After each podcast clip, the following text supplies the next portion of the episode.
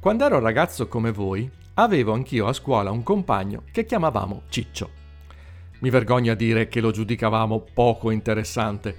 Viveva in un mondo suo e quando entrava nei nostri soliti discorsi sulle squadre di calcio o sui cantanti, se ne usciva con spropositi che per noi veri esperti erano da fuori di testa. Le ragazze proprio non lo filavano cicciottello com'era, neanche quelle che si dedicavano ai casi più disperati. Beh, Ciccio Ogni tanto iniziava a stuzzicare qualcuno dei maschi, preferibilmente Stefano, un vero capobranco, con battutine, provocazioni scherzosi e infilandogli fastidiosamente l'indice sotto le ascelle.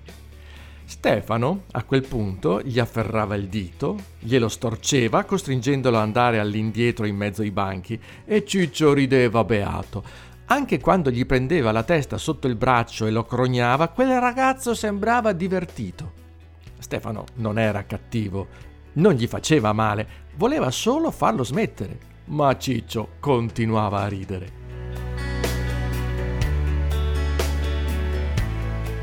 Ciccio mi è tornato in mente 40 anni dopo, ascoltando il racconto di un collega. Mi parlava di un adolescente che, nonostante gli aspri rimproveri, arrivava sistematicamente in ritardo agli appuntamenti che gli dava. Questo ragazzo, molti anni dopo, gli spiegò perché si comportava così.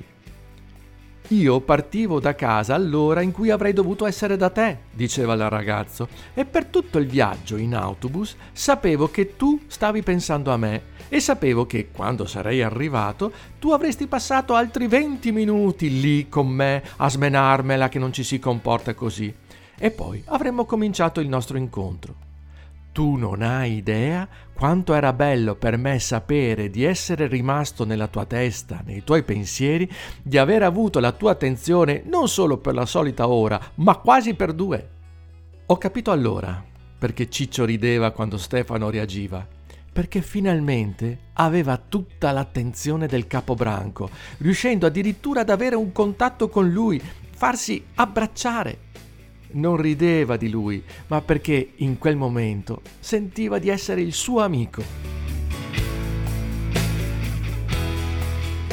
Sono storie che mi fanno un'infinita tenerezza e per quanto possano apparire assurde, le capisco e trovo invece assurdo che qualcuno debba arrivare a tanto per far sì che almeno una persona lo abbia nei propri pensieri, lo faccia oggetto dei suoi sentimenti amicizia o rabbia non fa loro differenza.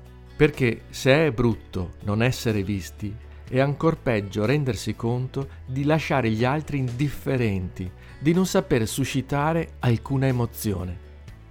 Se Ciccio scimmiotta i discorsi degli altri, ritenendo insulsi i propri, forse è perché nessuno lo ha aiutato ad avere stima di sé. E se l'altro ragazzo elemosina attenzione raccattando rimproveri, significa che non ha una casa, un cuore di adulto dove trovare rifugio nei momenti bui o quando si sente solo. Però dico anche, se vi accorgete di usare pure voi metodi strani per avere l'attenzione degli altri e oramai non siete più dei ragazzetti ma assomigliate di più a degli uomini o a delle donne, allora lasciate perdere questi trucchi. Non siete più dei bimbetti fragili e indifesi. Mamma Natura vi ha ormai passato tutta la dotazione di intelligenza, competenze e un corpo all'altezza per affrontare il mondo. Provateci almeno. Se sapete abbandonare questi giochini vuol dire che siete diventati più forti di quanto vi è accaduto, delle colpevoli distrazioni altrui che vi hanno fatto sentire insicuri e soli. E poi... E poi pensate che, come dice la Bibbia, voi non eravate ancora nati e già Dio pensava a voi e aveva creato per voi uno spazio nel suo cuore. Quindi, almeno la sua attenzione, sappiate che ce l'avrete sempre tutta.